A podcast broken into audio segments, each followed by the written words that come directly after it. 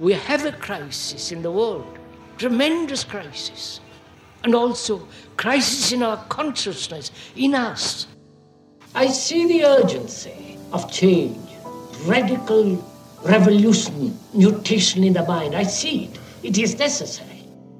There is complete quietness of the mind, and that which is silent has vast space. Only then that which is nameless comes into being. This is Urgency of Change, the Krishnamurti podcast.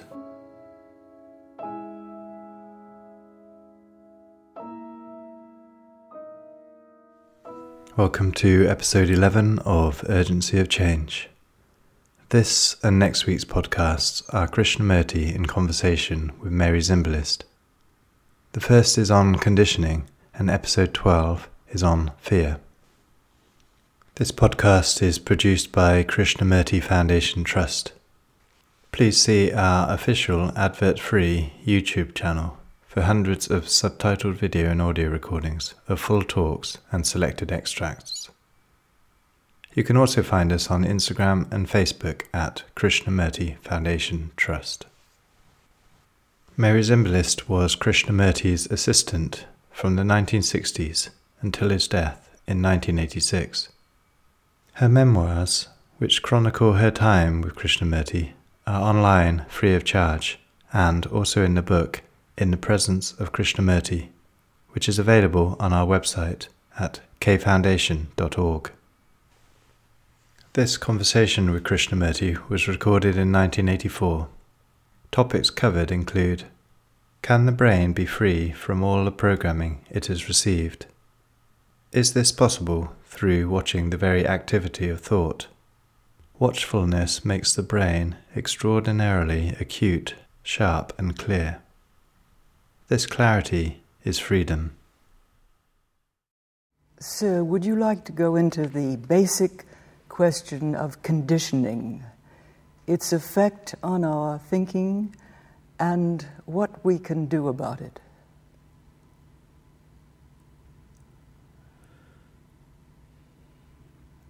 I wonder what we mean by conditioning. Is it the tradition, not only present day tradition, but centuries and centuries of tradition that had been handed over, handed down from generation to generation? And is it this conditioning, the whole background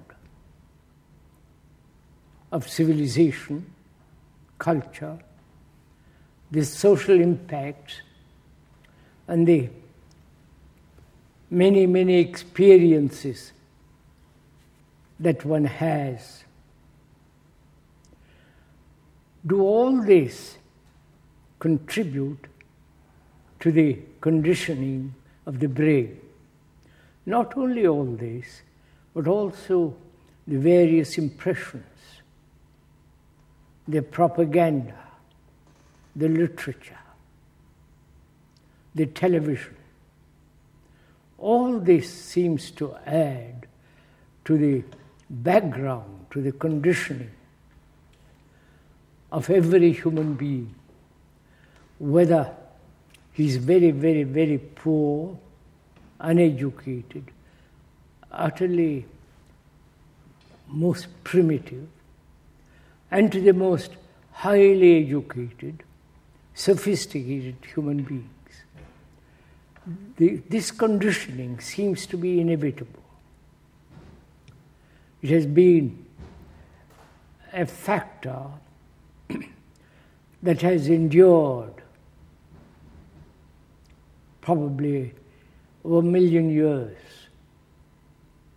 or 50,000 years. If all that is the conditioning or the background of every human being, and that obviously shapes our thinking, controls our reactions and responses, and our way of behavior, conduct, and the way we eat and think and feel and react and all that. That seems to be the normal conditioning of human beings.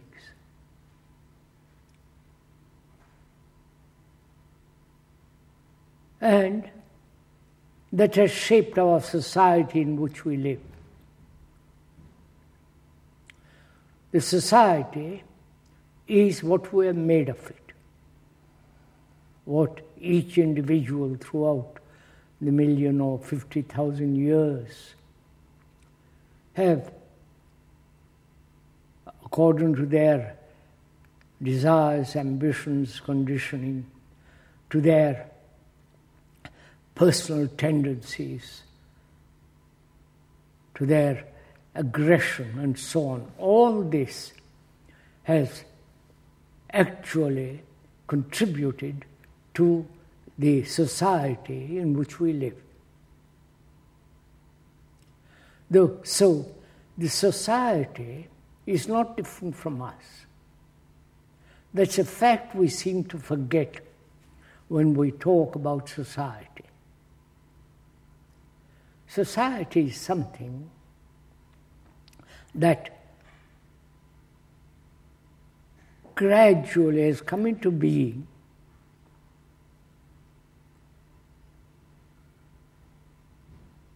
to which we have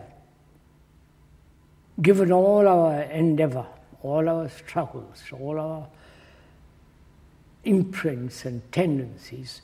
This is the society, and the society is us. It is not two separate entities. I think this must be clearly understood. The socialists,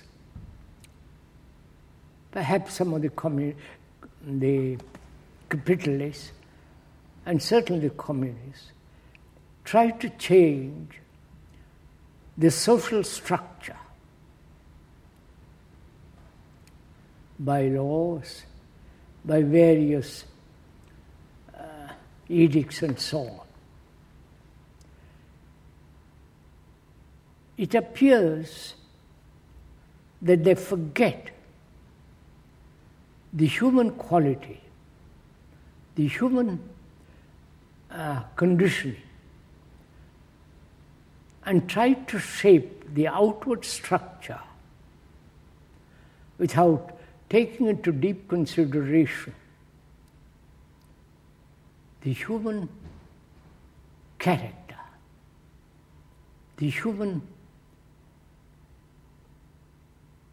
behavior, the human structure, the condition of his brain, which has been programmed for thousands of years. And uh, it seems to us the conditioning of the human being is to be examined much more thoroughly, gone into it very, very deeply, and find out whether the human condition can ever be radically changed. And so, the social structure, which is born of human condition, can also be changed. That's the real problem. Not only the freedom of human beings who have been programmed. I'm use, we are using the word programmed in the sense a computer is being programmed by experts, by specialists, and so on. So we human beings, whether we live in the most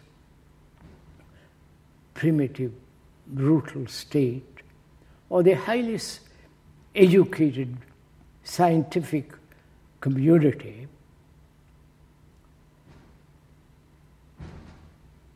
we seem to neglect or even forget that this psychological structure, the, sub, the subjective entity who has brought about this really rather insane world, whether that human condition can ever be radically changed. That is the chief concern in your question, surely. So we must go into that. Not only superficially, the outward signs of it, but also the, the human brain, which has evolved through thousands upon thousands of years, that brain itself, through tradition, through religious propaganda, through the pro- propaganda of politicians and the leaders, the leaders of religious hierarchy, the, the,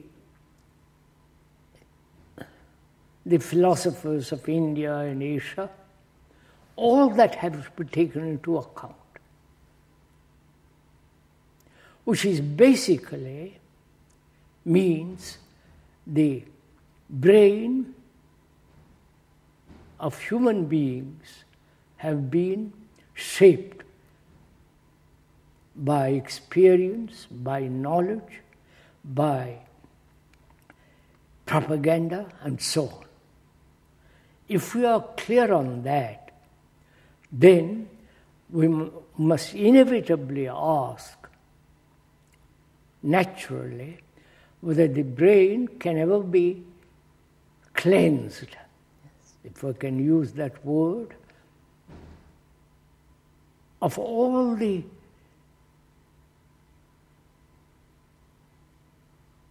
process of time.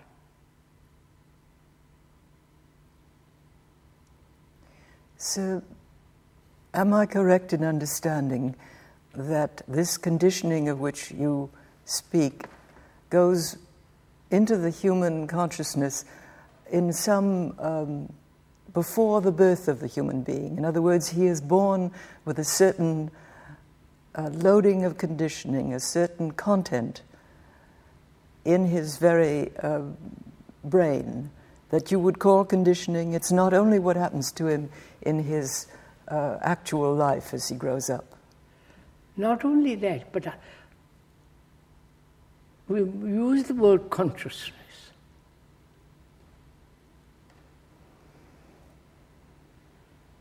Which is, if we can examine that for a while, that consciousness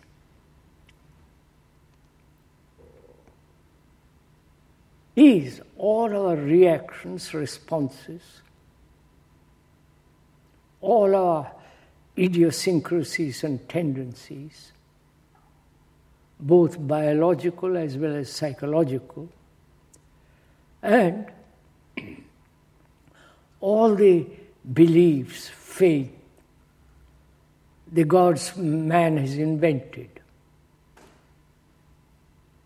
the rituals, the daily routine of work with its boredom, with its mechanical responses and also the fears, the anxieties, the pain, the depression, the elation, the, the intense sorrow, the loneliness, the, the uncertainty of the future, all that, and the fear of death and the continuity and all that is our consciousness.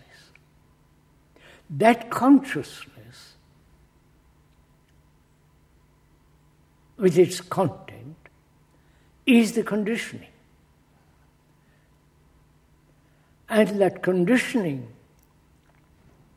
is centuries old. So the brain itself is the center of all this. Though the speaker is not a specialist in brain and all that, we wouldn't even claim it, which would be absurd. But he has watched very carefully not only the struck the way his own behavior and other people's and so on, and as acutely observed. And one can see in one's, for oneself that the brain is the center of all action, all thought, all our fears, all our tendencies, propaganda, the, the innumerable subtle impressions and all that. That is the, the brain is that. And can that brain, which has evolved through millennia upon millennia, can that brain be ever be cleansed of all the time binding quality? That's really the deep question. Probably one never asked this question. Because the biologists and the others are really interested in research the quality of the brain, how the brain works, how, how the electrical responses and so on. But they never ask it. Not that they have not asked, some may have. But we human beings who are not professionals, who are really laymen, or ordinary, intelligent human beings, we've never said, asked, or even inquired deeply this brain, which has evolved through long duration of time, whether that brain can ever be free of its content. And that is the question we're asking now.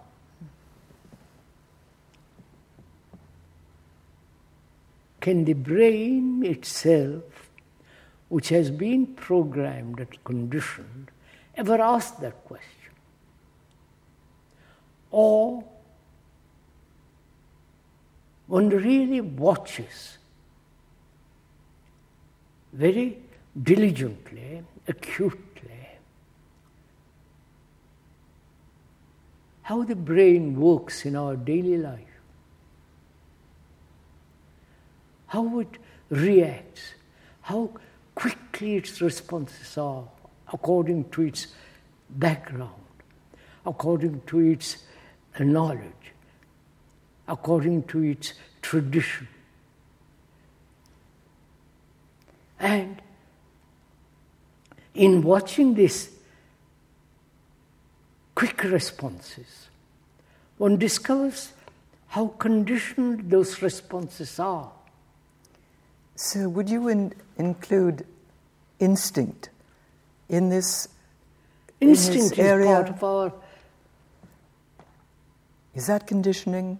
instinct is part of our conditioning, is part of our brain which has been programmed. My instinct, say from one's instinct, when you meet a, a dangerous animal, is to run or kill or do something about it. I hope not killing.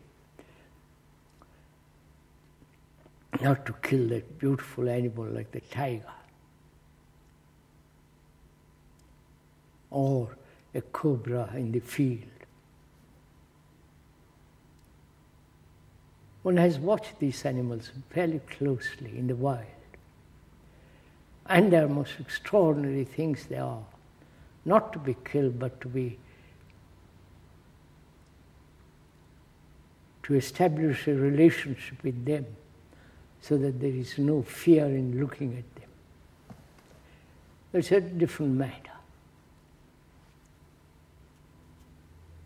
Instinct, that is really quick response, is colored naturally by our past knowledge. That knowledge may be very, very hidden, subtle, but without that knowledge, instinct becomes is not possible, surely. Like intuition is another word which is used very often.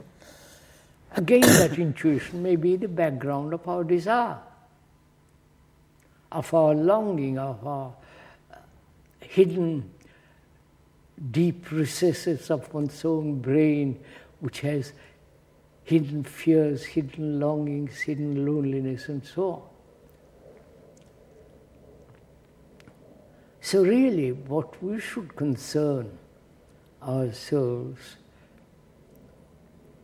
during this morning dialogue is to see whether the brain, which has evolved endlessly through time, whether that time can ever free the brain,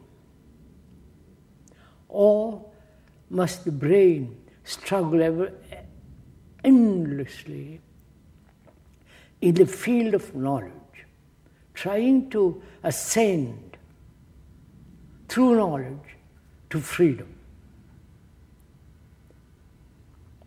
Of course, it's so obvious knowledge can never give bring freedom. Could you say, sir, briefly at least, why this is so necessary? what is so terribly wrong with knowledge and conditioning? Why should the human being seek to change himself in that respect? I don't know if we have time this morning to go into this question of knowledge. After all, knowledge, to put it very briefly, knowledge is the result of experience. With a very limited experience, or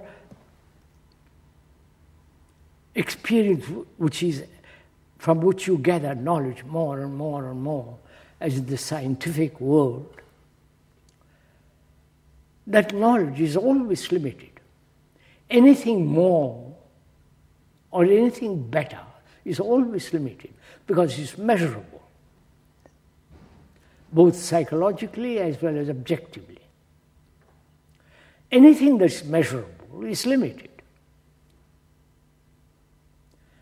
And knowledge is, must always be limited. I think this is obvious. There is no, can never be complete knowledge about anything. There may be complete knowledge about some dead thing. But a living thing,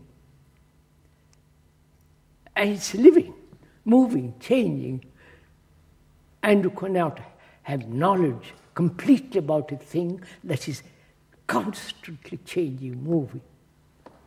And so knowledge is limited. But that knowledge and that conditioning. Knowledge is conditioning. Yes, but still they play a very vital part of course, in the of course, of course. life of everybody. Technologically yes. and so on is a tremendously important thing. It's there you must have measurement, comparison,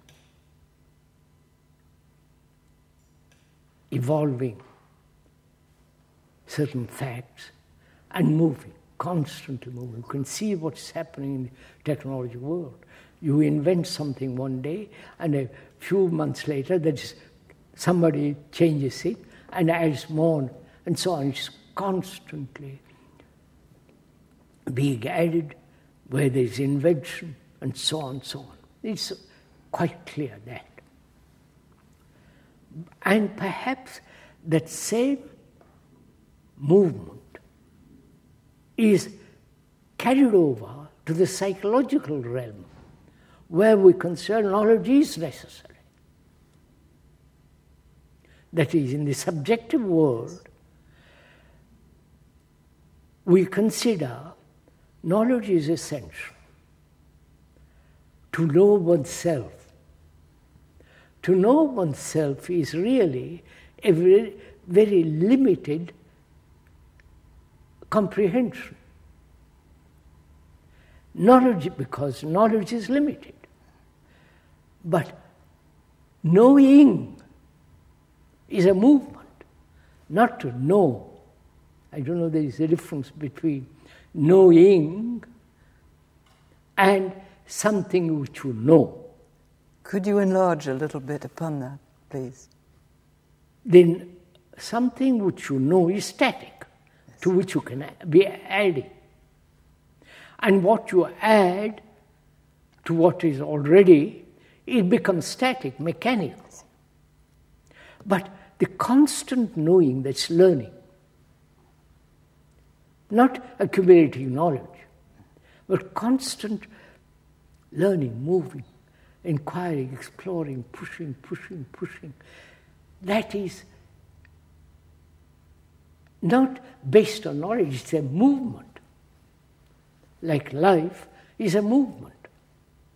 Whether it's the movement in a tree, in a small blade of grass, or in the most amazing animals like the tiger, the lion, and the giraffe, or the small insect. And it's the same life as in us. Therefore, one has to respect life. Not kill life.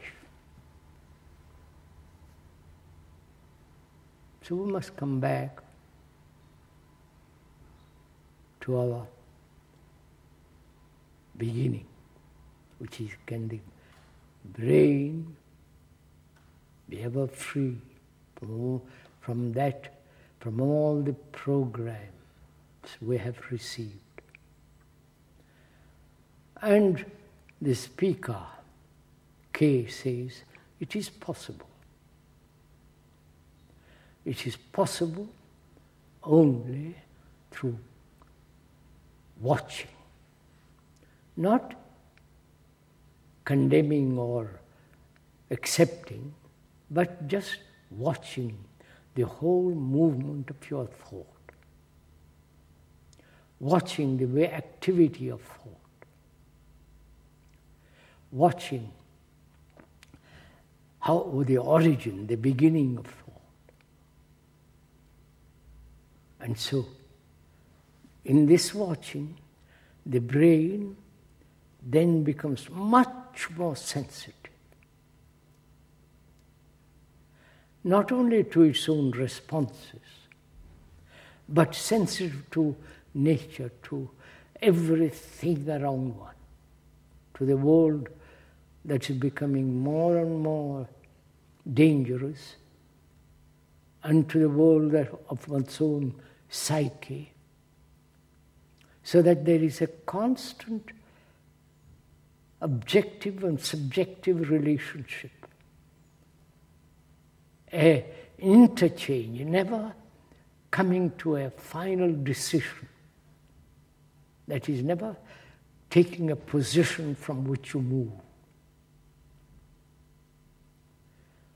And this requires not only a great deal of leisure in this sense, not doing it as a hobby, but is part of life.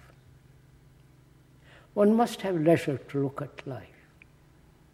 One must have this time to see what is actually happening, not what you wish or desire to happen, but what is actually in our daily life is going on. And that watchfulness bring, makes the brain extraordinarily acute, sharp, clear. And this clarity is really, if one goes into it very, very deeply, is total freedom.